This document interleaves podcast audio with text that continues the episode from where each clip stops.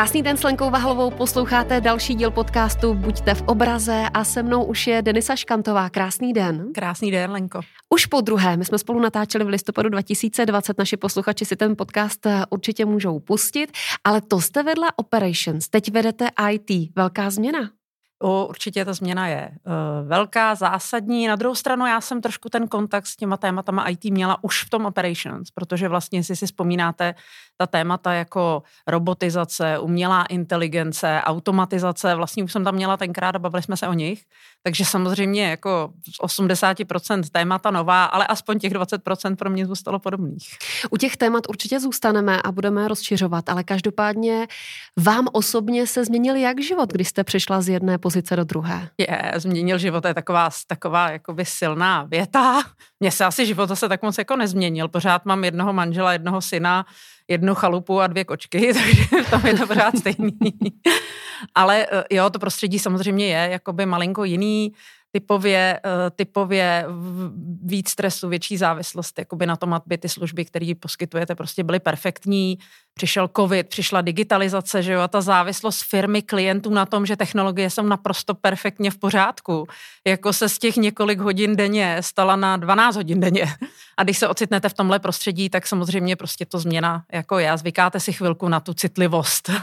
No ale stejně, jak vám zní, žena vede IT oddělení, jak vám to zní? Je, já se musím přiznat, že mě to zní úplně jako normálně, jo. Mně to jako přijde trošku, jako kdyby jsme se divili, že muž vede HR nebo muž vede operations mně to prostě přijde jako normální.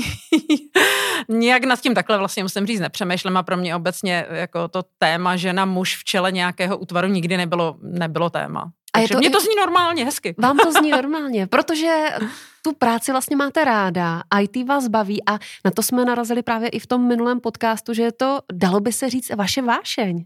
No, je to tak, jako ono, uh, moje vášení je posouvat věci někam jako dopředu, vymýšlet řešení, které tady ještě nebyly. A jako když se nad tím zamyslíte, tak ono tyhle řešení a to posouvání věcí dneska jako bez těch technologií vlastně nejde. Takže já jsem měla takový svůj malý rybníček, kde jsem si ty technologie jako posouvala a vlastně jsem si to na tom jako zkoušela dneska ten můj úkol už není jenom o posouvání a hledání nějakých jako nových zítřků. Dneska vlastně v tom mým novém útvaru nebo v tom útvaru IT, kde teď jsem, tak je to i o zajišťování prostě stability toho prostředí IT. Takže i takovej řekněme, eh, provoznější pohled na to, ale, ale to k tomu prostě patří. Takže dneska já myslím, že kdo chce posouvat, kdo chce hledat nějaké nové věci, trošku vystoupit mu to komfortní zónu těch zajetých běžných praxí, tak vlastně tu technologii prostě musí si nějak jako s ní být kamarád, když to řeknu takhle. Jste měla hezký příměr, že jste měla malý rybníček, tak teď co máte, velké jezero nebo dravou řeku? Uh, no tak z pohledu technologií mám uh, jezero a z něj vytékající dravá řeka. ale zase třeba z pohledu kapacit, tak uh, té, té lidské kapacity k dispozici, tak to je vlastně stejný. Jo, v tom žádný rozdíl není, ale samozřejmě z pohledu těch technologií je to úplně něco jiného. A jaká je ta vaše parta ajťáků? No, to oni jsou skvělí. Jsou, jsou, jsou experti, prostě ví, co dělají. Jo, mě to umožňuje ten komfort, že opravdu musím říct, že doteďka ne úplně všemu, co tam je, jako rozumím a jsem prostě šťastná, že ty lidi, kteří tam mám, tomu rozumí a že mi jako pomůžou, když, když já tam nejsem úplně doma ve všech těch tématech, jo. Takže experti, spolehliví, pracovitý, Prostě a i když se člověk podívá zpátky, jak jako stabilní to prostředí je tady a i vlastně jak se jako perfektně popasovalo s těma posledníma dvouma rokama, hmm. který covid, Ukrajina, velmi mimořádný a takový uh, ošklivým slovem, ale podle mě perfektně na to sedne volatilními jakoby chvílemi, tak prostě podle mě super, jako skvělá práce. No. Splní vám, co vám na očích vidí? Je, tak, tak, to, tak to nevím, tyjo, to si budu muset koukat, jestli to je až takhle. Jestli Já mám... mám zase takový důrazný hlas. Asi to, co třeba nevidí, tak řeknu. Jestli vám splní i zdánlivě nemožné úkoly. No, to musím říct, to musím říct, že jo. A určitě prostě už jsem tam jako byla v situaci, že byli, jako že vlastně už to měli vymyšlený dopředu, jo. Že jako to, to jsou úžasné situace podle mě pro manažera, jo. Že si pomyslí a ono a vlastně zjistí, že už ty věci se dějou. Tak to mi přijde opravdu jako skvělý a to, to, se, to se děje, jako to se mi párkrát stalo, jo. Jsou tam oblasti, kde si myslím, že jsme opravdu jako hodně, hodně daleko a, a, a ty lidi tam opravdu tomu, jako jak už jsem to řekla, řeknu to ještě jednou, prostě rozumí, ví, co dělají. Stane se někdy, že narazíte, že nevíte, kudy, kudy a jak dál? A v případě čeho? Mm-hmm. No, tak uh, stane se to, stane se to, protože samozřejmě uh, jako nejsme jedno, jeden útvar, jsme součástí něk- velké firmy, několika útvarů a někdy ta cesta, kterou vy vymyslíte a líbí se vám a třeba i z vašeho pohledu je perfektní, prostě nezapadá do toho celkového obrázku. Jo, takže to, myslím, že to jsou nejčastější situace, kdy, kdy to souvisí s tím, že přestože to vaše řešení dává z vašeho úhlu pohledu perfektní smysl a nemůžete to možná i vymyslet líp, tak když se na to podívá někdo zvenku a, a dívá se na to svýma očima, potřebama zase svýho útvaru, uh, se zná jiný, jiný obrázek, jiný úhel pohledu, tak, tak to samozřejmě se stane. A vy jako šéfka IT oddělení už dokážete odfiltrovat eh, ty možné a nemožné úkoly pro to IT oddělení? No já, já vlastně si myslím, že tohle je, jakoby, je velmi důležité součást jako manažerské práce. Jako mít cit pro to, co odfiltrovat a tak jako dobře číst tu situaci. Tak já věřím, že se mi to daří. Nemůžu říct, že se mi to podaří ve 100%, ale věřím, že se mi to daří. Už jste to naznačila, my jsme si povídali v roce 2020, teď máme téměř konec roku 2022. Během toho se ale udála spousta věcí, nejen hmm. koronavirus, který akceleroval tu digitalizaci, ale vlastně i ta válka na Ukrajině a to má určitě velký vliv taky na IT, protože tam najednou zase hrozí další věci, nějaké kyberútoky a tak dále. Tak eh, jak vnímáte tuhle dobu? No, mě to já vlastně musím říct, že jsem jako, jako nadšená z toho, že jsem se v IT ocitla zrovna v tuhle dobu. Protože prostě to jsou z manažerského pohledu ty okamžiky, kdy se jako nejvíc učíte. Že se dostanete do situace, kterou jste prostě nezažili ještě v novém útvaru, tak to je, to je opravdu jako hodně zajímavý. A já myslím, že těch situací tam bylo jakoby spousta. Jo? Tak vy jste zmínila jakoby nápor na digitalizaci, nebo na to, že se potkáváme virtuálně. Že jo? A když se podíváte jako očima IT, tak za prvý se to týká klientů, snažíte se velmi rychle ty věci přehodit do digitalizované podoby. Tak to je jeden aspekt. Další aspekt je, že vy jste ve firmě zvyklí nějak fungovat, nějak spolupracujete a tu veškerou spolupráci skoro v tomhle případě covidu ze dne na den přehodíte z toho fyzického světa do toho virtuálního. A ten virtuální je prostě závislý na IT. Takže to byl jakoby druhý obrovský jako okamžik, který tam je. Ale já myslím, že přesně to potom se vám násobí všechny ty věci, které jsou zatím a vy jste zmínila například tu bezpečnost. Jo, to je samozřejmě mm. téma jakoby poslední doby, který zase malinko víc acceleroval s Ukrajinou.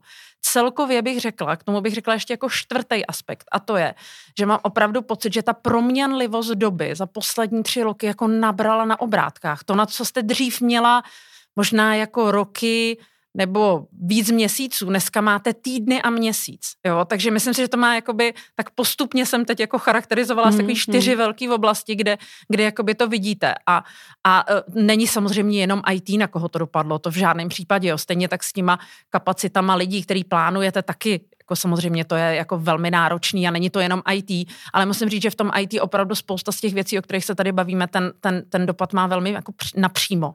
Jo. Takže dřív byl čas a prostor na nějaký vývoj, takzvaně byl na to klid. Hmm. A teď ten klid není. No, uh, tak vy to musíte zařídit tak, aby vlastně byl. Jo, ono to vlastně nejde jakoby ty věci dělat v neklidu, v tom smyslu rychle to udělám. Ale spíš si osvojujete nějaké techniky, které vás jako rychleji přibližují k, k výsledku. Tak my například, možná to tady už někdo přede mnou říkal, jsme jako začali zavádět uh, ten pojem agilního jako řízení nebo agilních dodávek, které je vlastně z principu postavená na tom, že předpokládáte, že ty věci se mění. Takže vy jakoby nejdete od začátku do konce a nemašličkujete jednu etapu a druhou etapu, až když ji máte úplně hotovou, ale snažíte se jít po menších kouskách a vždycky vlastně ukázat, co máte. A podívat se bez baz, změnila se mi situace nebo nezměnila, chci něco dalšího, líbí se mi to takhle.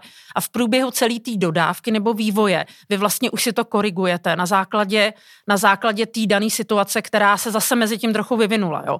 Takže neřekla bych jakoby klid, neklid. Řekla bych, že vy vlastně musíte trošku přizpůsobit to, jak to řídíte. A myslím si, že třeba jako ten princip toho agilního krizového řízení je prostě odraz té dnešní jako flexibilní doby.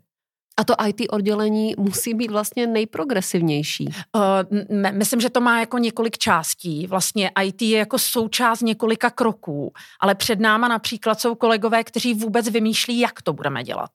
Jo, a teprve prostě, když oni vymýš, vymyslí jak, aspoň kostru, tak teprve pak se to dostane k IT oddělení v tomhle pojetí, který vlastně sedne a jde to naprogramovat. Jo, a, a právě třeba to agilní řízení je o tom, že to nejsou dvě oddělené věci, ale že ty lidi se od začátku baví dohromady a říkají si, co jde, co nejde a po malinkých kouskách vlastně spolu to dávají dohromady. Takže, takže to, je, to je například ta změna, kterou, kterou se reaguje na to, že ta doba je neskutečně rychlá.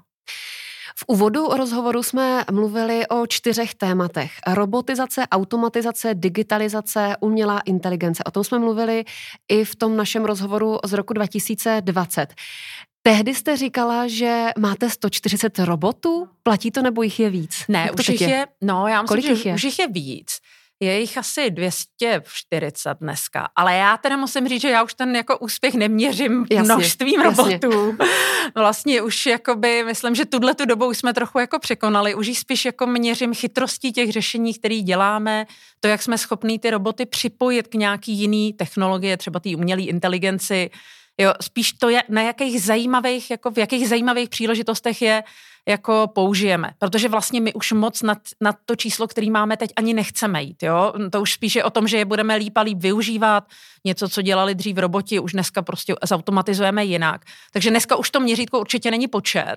Dneska bych řekla, že to měřítko už je nějaký jako dopad, výsledek, chytrost, která je zatím kombinace s něčím dalším a, a ty příležitosti, kterým jsme tím, které jsme tím jako ne využili, ale ty, ty příležitosti nebo ty situace, na které jsme to použili. Takhle to řeknu. A jak byste ty oblasti popsala? Dejme tomu pro lajka. Můžou pracovat samostatně, anebo vždycky uh, jsou ty činnosti provázané? No, já uh, tohle děku, děkuji za tu otázku. No to já dostávám často, tak já není umím hezky odpovědět, tak doufám, že to bude srozumitelný.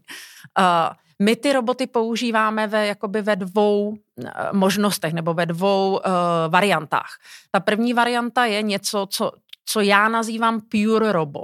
To fakticky znamená, že máte nějakou souslednost kroků za sebou a vy toho robota nebo ty roboty použijete pouze třeba pro dva kroky. A opravdu ten cíl je nahradit tam nějakou jakoby opakovanou činnost, nudnou činnost, jo, e, vlastně ušetřit tam i nějakou kapacitu. To je ten hlavní e, cíl. Vy si od toho jako neslibujete nějaký velký zlepšení toho celého procesu. Vy jenom jdete po tom, že chcete nahradit e, kapacitu člověka, buď z důvodu toho, že to je hodně rutinní práce, nebo z důvodu toho, že to je nudný.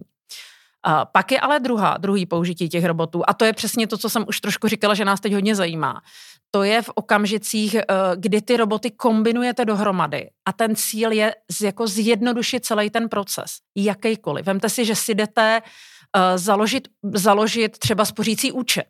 Mm-hmm. Jo, tak v té první variantě by někde na konci ten robot třeba vytvořil dopis a poslal by vám ho mailem. V té variantě úplně plný. My skombinujeme nějaký hezký formulář, který budete mít na webu, který vyplníte, zatím možná nějaký robot vezme ty data a okamžitě jakoby si očekuje, jestli vy jste opravdu náš klient nebo vás musí ještě identifikovat. Když vás musí identifikovat, tak vás identifikuje, když ne, tak následuje krok dál, kdy propíše ty data do nějaký naší, na, našeho systému. A okamžitě vám vrátí zpátky uh, ještě na další obrazovce, ano, máš to sjednáno a SMS-kou vám přijde, potvrzujeme, že jsme vám sjednali. Jo, takže vlastně ten robot už tam nefunguje jenom pro, pro jeden, dva kroky, ale už zajišťuje v kombinaci s dalšíma systémama nebo mhm. technologiemi vlastně to, že to, co by normálně trvalo, vy byste dopis možná dostala třeba druhý den, tak tady ho dostanete během vteřiny, vlastně online v okamžiku, kdy to, kdy to řešíte. A to jsou ty věci, kde vlastně mě se dneska jako nejvíc líbí roboti, že není to robot sám o sobě, je to prostě nějaká kombinace sekvence kroků. A já jsem trošku říkala, a možná ještě vypíchla u těch robotů jako jednu věc. Vlastně robot pořád je jenom jako náhrada síly pracovní. Jo. A jsou velmi specifický okamžiky, kdy toho můžete využít. Ten specifický okamžik může být v noci. Prostě nechcete tam mít tu lidskou sílu. I když by to zvládla, možná na to je někdy i lepší, ale prostě protože to je v noci a my chceme, aby lidi v noci spali, tak tam prostě můžete pustit robota. Druhá specifická situace je, a my jsme zmiňovali ten covid, anebo jsme zmiňovali teď uh, Ukrajinu, tak je, že to využijete na okamžik, kdy najednou máte obrovský nárůst práce. A jestli si vzpomínáte, tak během covidu byla situace kolem splátek úvěrů a splátek, mm-hmm. kdy vlastně jsme nabízeli jako banky, nabízeli odklady splátek a samozřejmě o to byl obrovský zájem a my jsme měli neuvěřitelný nárůst práce. A vlastně v tuhle chvíli my jsme během několika dnů na to připravili nějakou sekvenci robotů, kteří nám pomáhali to velmi rychle zpracovávat, aby zase na druhou stranu klienti měli velmi rychle jistotu, že to je v pohodě prostě, že to je zpracovaný a můžou se na to spolehnout. Jo. Takže to jsou taky prostě úžasné situace, kde já mám vlastně dneska ne, jako nemám takovou radost počtu jejich, ale mám radost, když se objeví takováhle situace a my vlastně na ní dokážeme dobře zareagovat a toho robota s čímkoliv jiným zkombinovat a takhle dobře to pak jako zafunguje. A jaký je rozdíl mezi robotizací a automatizací? A nebo je tam lehké rovnítko? Uh, uh, no, je to vlastně, robot je, robotizace je jedna z forem automatizace, ale automatizaci můžete dělat, robotizace je vlastně technologie a vy automatizaci můžete dělat jakoukoliv jinou technologií. Takže vy si můžete vybrat, že to uděláte robotem, ale můžete to udělat přímo v tom systému prostě nějakým algoritmem, který naprogramujete a není to robot. Jo? Takže mm-hmm, robotizace mm-hmm. je jedna z forem automatizace, je to prostě jedna technologie, která, která umožňuje, že ty věci automatizujete. Výhoda robotizace je, že je velmi rychlá, že ji dokážete udělat velmi rychle a neovlivňujete v tom zbytek vlastně té technologie toho systému. Jo. Vlastně vy do toho systému, když to tak řeknu, vůbec nešáhnete, ale ten robot tam začne přistupovat, jako kdyby tam přistupoval člověk, což je obrovská výhoda. Dneska my nasazujeme několik stovek změnových, tak, jakoby, takzvaných změnovek vlastně do systému měsíčně. Aniž by vám změnil celé to nastavení. A, ten, a právě ty velmi často jakoby obecně řečeno sahají do toho nastavení systému. Takže cokoliv se dá udělat jinak, že nesáhnete vlastně do toho systému, tak je skvělý a to právě umí robot.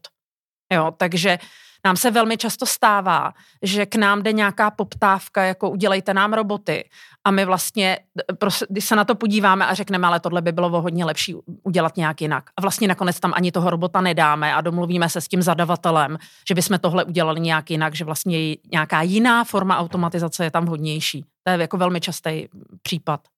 A kde je ta umělá inteligence? Ta stojí nad robotem a automatizací? No, umělá inteligence, já si myslím, že na začátku jako by se očekávalo, když přišlo téma jako robotizace, tak si myslím, že se očekávalo, že to je to velký téma. Já si vlastně myslím, že to to velký téma není. Že se jako ukázalo, že ta robotizace je jenom automatizace. Ale jestli si myslím, že něco je to velký téma, tak je to umělá inteligence. Protože to přesně není jenom automatizace. To už je jako automatizace povýšená o nějaký, řekněme, rozum, jako takže je to takový starší, zkušenější bratr, no není vlastně no, starší, no, ale je zkušenější. Jo, je to takový chytřejší možná, jako chytřejší, chytřejší jako bratr, sestra, jakýkoliv technologie. Jo, on je vlastně trošku jako nad tím vedle toho. Každou technologii ve finále skončíte u nul a jedniček. Robot taky skončí u nul jedniček. Musíte na, jakoby vlastně připravit ten algoritmus na základě ano, ne. Umělá inteligence takhle nefunguje. Ta, ta vlastně používá 0 až 100 ta se jako chová ve škále. Jo, a já myslím, že jsem vám minule říkala ten příklad s tím stromem. Ano, ano, jo? ano. A to je prostě úžasný příklad na to, jak funguje jako umělá inteligence. Robotizaci nebo jakýkoliv jiný technologie musíte říct strom ano, ne. Umělý inteligenci řeknete větve, rodokmen a lípa. A ona prostě pouze hodnotí, na kolik procent, na kolik procent si je jistá, že to je strom takhle pracuje umělá inteligence, takže to je prostě, řekněme, jako úplně jiná jako logika. Jo. Takže prostě přemýšlí. Takže prostě přemýšlí, ano. No a jak umělou inteligenci v současné době využíváte v ČSOB? Hmm. My máme, uh, řeknu pár příkladů. Jedno je uh, z aktivit, které se dějí v mém útvaru, ale zmíním i aktivity, které jsou mimo. Myslím, že už jste tady se o ně jenom bavili někdy, tak jenom, aby jsme to měli v kontextu. Takže příklady z mého útvaru jsou takového toho jakoby procesního, procesního ražení a to, že například uh, přijde vám, uh, my máme proces, který se jmenuje spolupráce s notáři a advokáty, uh, my tam vlastně vyhodnocujeme žádosti notářů, o to, aby jsme jim doplnili nějaké informace. Ta žádost, která chodí od notářů, nemá prostě žádnou formální podobu. Oni vám pošlou mail v jakýkoliv struktuře, v jehož jako těle se vyskytuje několik čísel. Číslo klienta, třeba číslo pozůstalého nebo číslo rodný, eh, někoho, jakýhokoliv příbuzného. K tomu se tam vyskytuje jméno advokáta, jméno právě zase jakýkoliv osoby si umíte představit. A my tu umělou inteligenci používáme k tomu, aby nám na základě logiky toho textu a těch věd vlastně jakoby předsortovala, jak, jaký jméno a jaký číslo patří komu. A na základě toho potom z našich systémů vlastně jakoby vyhledáme data na základě toho, co ta umělá inteligence jakoby najde. Jo. Takže data nejde, se pak pošlou A data notářovi. se pak pošlou a, a vytvoří se dopis a zase je to krásný proces, kdy prostě z 85% v tomhle procesu na to vůbec nesáhne vlastně lidská ruka. Dělá to ta kombinace umělé inteligence našich systémů a robota, od několika robotů. Ale to, to kouzlo té umělé inteligence je, že nemůžete jí říct najdi jméno a pak je to jako správně. Ne, ona musí v kontextu toho jazyka vlastně uh, jako najít tu, tu souvislost. Jo, takže to, je, to, jsou, to jsou takový ty lingvistický, jako umělý inteligence, hrozně zajímavý. Pak máme úplně zase jiný příklad a to, že vy, řekněme, že vyhodnocujete to, co máte ve svých stížnostech. A děláte to podle nějaké své struktury na, uh, klient si stěžoval na, stěžoval na účet, někdo jiný si stěžuje třeba na úvěr. A my vlastně jednou za čas uděláme to, že umělou inteligenci jakoby pustíme na nějaký vzorek stížností a hledáme něco jiného. A ona vyhodnotí e-maily ona nebo telefonáty? Ne, ona, vyho, ona najde něco, co my nevidíme. Ona například, mm-hmm. protože vy už jakoby vlastně jako si to nějak strukturujete, ale to ona nedělá. Takže ona vám tam najde cokoliv jiného. Takže ona vám například najde, že když si klient stěžuje jakoby na účet, tak nějakou dobu předtím si stěžoval na něco jiného. Nebo nejčastěji se na účet stěžuje někdo, kdo si někdy jindy stěžoval něco jiného. Nebo ten, kdo si stěžoval na, na, na účet, tak nejčastěji zmiňoval tyhle tři slova. A tyhle tři slova dohromady znamenají nejčastěji z tohle. Jo, takže něco, co vy normálně byste mm-hmm. neobjevila, protože byste musela na to objevit, nebo byste to objevila, ale obětovala byste na to nevím kolik desítek lidí, aby to pročítali a nacházeli tyhle souvislosti. Jo. Takže takový to, kdy jako potřebujete malinko jiný pohled, než máte standardně, je taky krásné. No jako a výsledek? Příklad. No a výsledek je, že vidíte souvislosti. Mm-hmm. Že nevidíte jenom vlastně statistiku, ale vidíte nějaké souvislosti, které normálně by vám určitě unikly. Další nasazení umělé inteligence, a to věřím, že tady určitě kolegové byly, je samozřejmě Kate, hmm. kde je spojení té umělé inteligence, který v těch příkladech, o kterých mluvím já, ty jsou vlastně trošku jako nejsou vystavený eh, přímo klientovi, že jo, děláme si my jako v pozadí. A, ale Kate je příklad spojení vlastně jakoby, nebo nasazení umělé inteligence přímo ke klientovi. A je to snaha o to, něco podobného, co jsem říkala u stížností, ale v online čase vlastně velmi rychle vyhodnocovat ty dotazy, ale ne jen na základě ano, ne, nebo 0, nebo tenhle dotaz už mi někdo položil a já na něj umím odpovědět, ale vlastně z té jakoby celé struktury toho dotazu umět odpovědět uh, na věci, které jsou evidentní a možná i někam jako nasměrovat toho klienta. Jo. Takže to je zase další použití umělé inteligence. A Kate údajně umí vyprávět vtipy? No, umí, umí. Umí. Takže ale... se docela bavíte. O tom, ale musím říct, že o tom by asi moji kolegové mluvili líp než já. Moje specialita jsou ty procesy za. Rozumím. A e, když teď zhodnotíme to období, že jsme na konci roku 2022, tak co z vašeho pohledu ta Kate umí a co je ještě potřeba, nebo co banka ČSOB tu Kate chce naučit? Já myslím, že pořád vlastně ten, ten, ten trend, ta základní myšlenka je jako velmi podobná. Ta základní myšlenka pořád je, aby pomohla aby pomohla, aby to nebyl jenom chatbot, který vám odpovídá na ty jakoby předvídatelné otázky, ale aby opravdu tomu klientovi dokázala ho někam nasměrovat. Pokud mu odpovím, rovnou mu pomůžu, rovnou mu nabídnu nějakou další alternativu, rovnou mu řeknu, tyhle tři možnosti máš, vyber si. A, a k tomu, a já, ti to, a já to jdu rovnou udělat. Vlastně rovnou následoval ten krok. Takže pokud klient si zvolí, tak rovnou Kate mu řekne bezva a tady jsem ti to, to pro tebe zpracovala. Jo? Takže opravdu to má být pomoc, ale taková ta aktivní. A teď další téma, jakým způsobem spolupracujete se startupem Pointy? Vlastně pořád, nebo my jsme se s nima domluvili asi před rokem, byla to velmi zajímavá spolupráce, protože uh, oni byli v rámci našeho programu, který ČSOB má, a přišli s nápadem, který nám se úplně nezdál. Vlastně zdá se nám, že to, je, že to není díra na trhu, že to je jako nápad, který um, jsou firmy, které už tohle mm-hmm. umí, řekněme, by velmi dobře. Uh, ten nápad se týkal nějaký vyhodnocování procesu a to, jak by mohly být dále optimalizovaný. A my jsme jim říkali, tohle umí jakoby mnozí, pojďte se s náma podívat na naše jakoby roboty, na naše data a pojďme si říct, že to může být ta oblast, která se dá ještě dál jakoby posunout. Takže dneska my s nimi spolupracujeme právě v oblasti hodně jako robotizace a tý jako procesní optimalizace tak, že oni vlastně vyhodnocují například i ty naše roboty a určují nám tam potenciál, kde ještě to můžeme dělat jakoby o něco líp. Jo, takže řekla bych, že jako velmi zajímavá spolupráce a, a řekla bych taková win-win. Jo, myslím, že my jsme jim dobře poradili a současně to jejich skvělé řešení, které oni potom dotáhli, udělali ho opravdu nádherně, tak my teď používáme.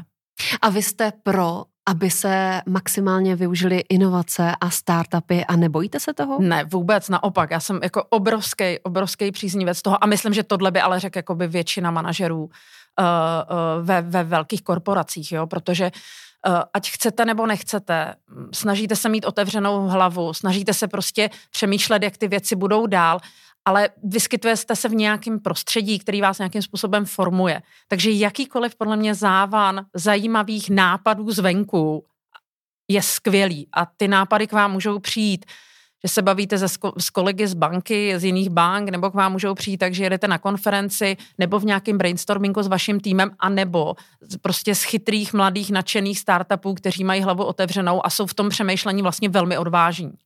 Takže určitě. A jak rozpoznáte, že ta daná inovace nebo ten startup má potenciál? Tak to je hodnocení, jako máte, tak bych řekla, jako každodenní manažerská práce, protože vy máte nápady od jinut. Hmm. takže, takže jo, to myslím, že je úplně stejný. Prostě víte, jaký je váš směr, máte nějakou strategii a snažíte se jakoby naplnit vlastně tu strategii krokama.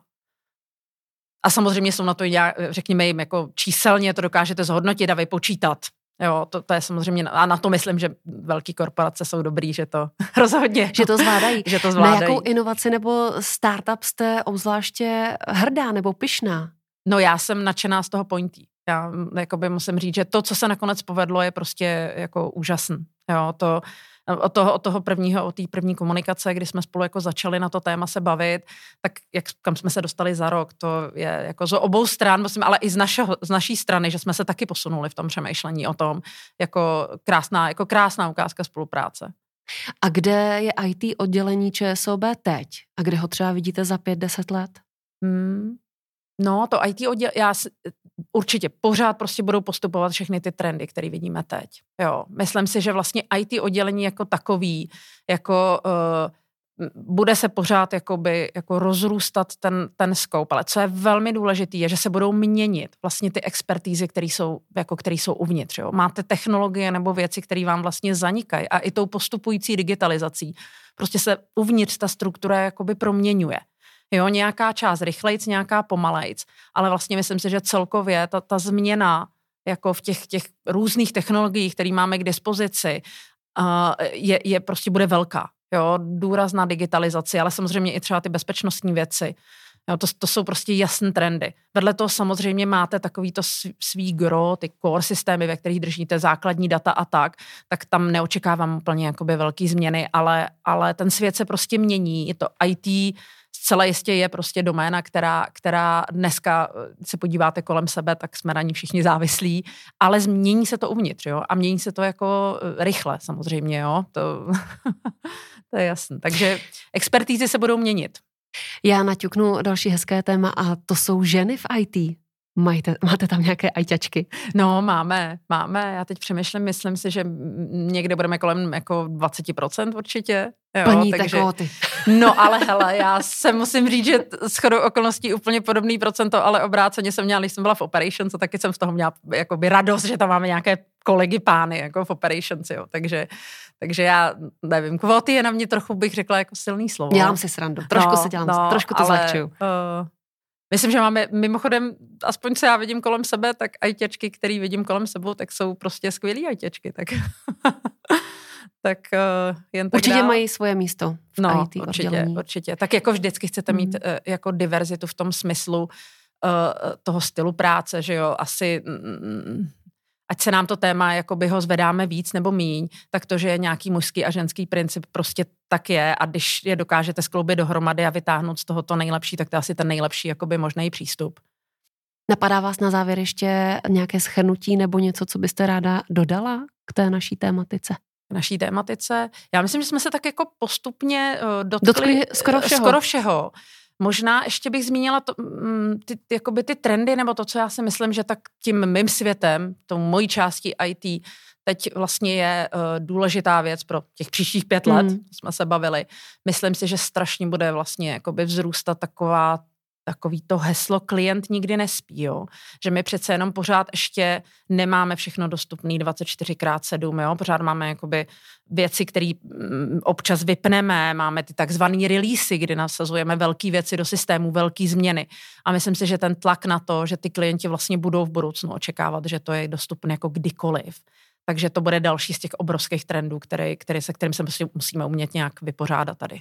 Takže další tlak bude vlastně ze strany, nebo už je určitě ze strany klientů. Hmm, a myslím si, že je správný, že ty očekávání se naprosto takhle správně jako nastavený. Ta závislost na tom je jako obrovská. Se mnou byla Denisa Škantová, moc děkuju, ať se vám daří. Děkuji, Lenko. Mějte se na schvál.